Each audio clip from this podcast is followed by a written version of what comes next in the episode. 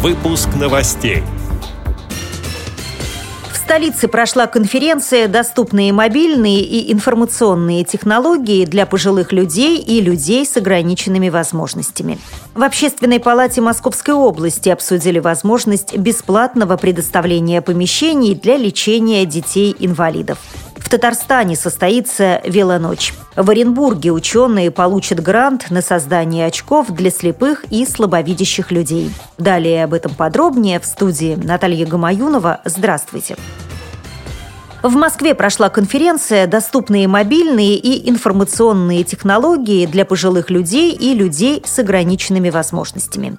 В ее рамках состоялось открытое заседание рабочей группы Минпромторга России на тему развития доступных информационно-коммуникационных и ассистивных технологий.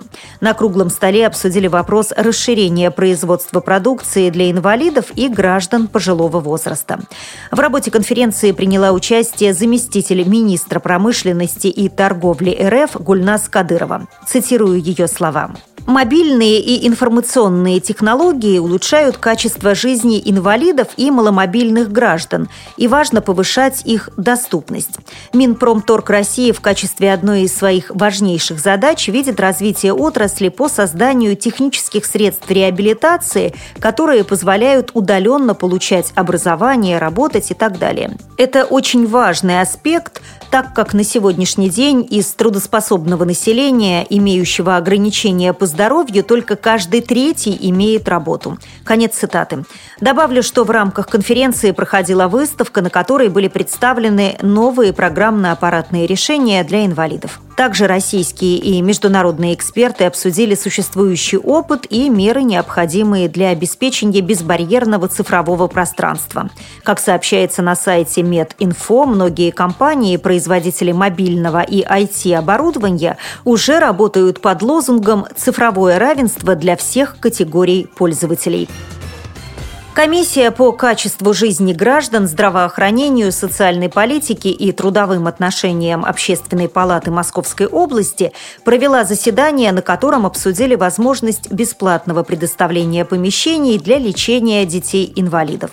На заседание пригласили представителей детских благотворительных организаций. Они рассказали о проблемах, с которыми приходится сталкиваться. В частности, о постоянной нехватке лекарств и отсутствии возможности обучаться языку жестов для глухонемых людей.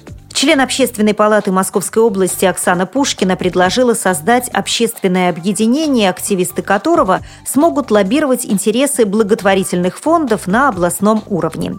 Как сообщает региональное информационное агентство Московской области, точные сроки появления такой структуры еще не озвучены. В Татарстане в Казани 30 мая состоится «Велоночь». Мероприятие приурочено к году парков и скверов в республике. Туристический маршрут пройдет вдоль озера Кабан и рек Булак, Казанка и Волга. Рассказывать о достопримечательностях Казани будут архитекторы, реставраторы и историки. Незрячие участники могут начинать готовить свои велосипеды. Для того, чтобы услышать экскурсионные материалы, необходимо взять с собой наушники, смартфоны или или FM-приемники. Прямая трансляция «Велоночи» пройдет на волнах БИМ радио 102 и 8 FM. В Оренбурге ученые получат грант на создание специальных очков для слепых и слабовидящих людей – Молодые люди стали победителями конкурсного отбора по федеральной программе «Умник» Фонда содействия развитию малых форм предприятий в научно-технической сфере. Как сообщает сайт ria56.ru, умные очки работают за счет передачи радиоволн с помощью встроенного приемника.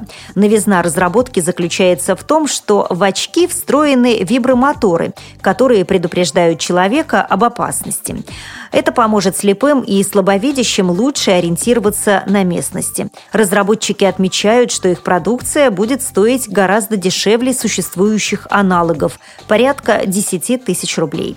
С этими и другими новостями вы можете познакомиться на сайте Радио ВОЗ. Мы будем рады рассказать о событиях в вашем регионе. Пишите нам по адресу новости собака ру.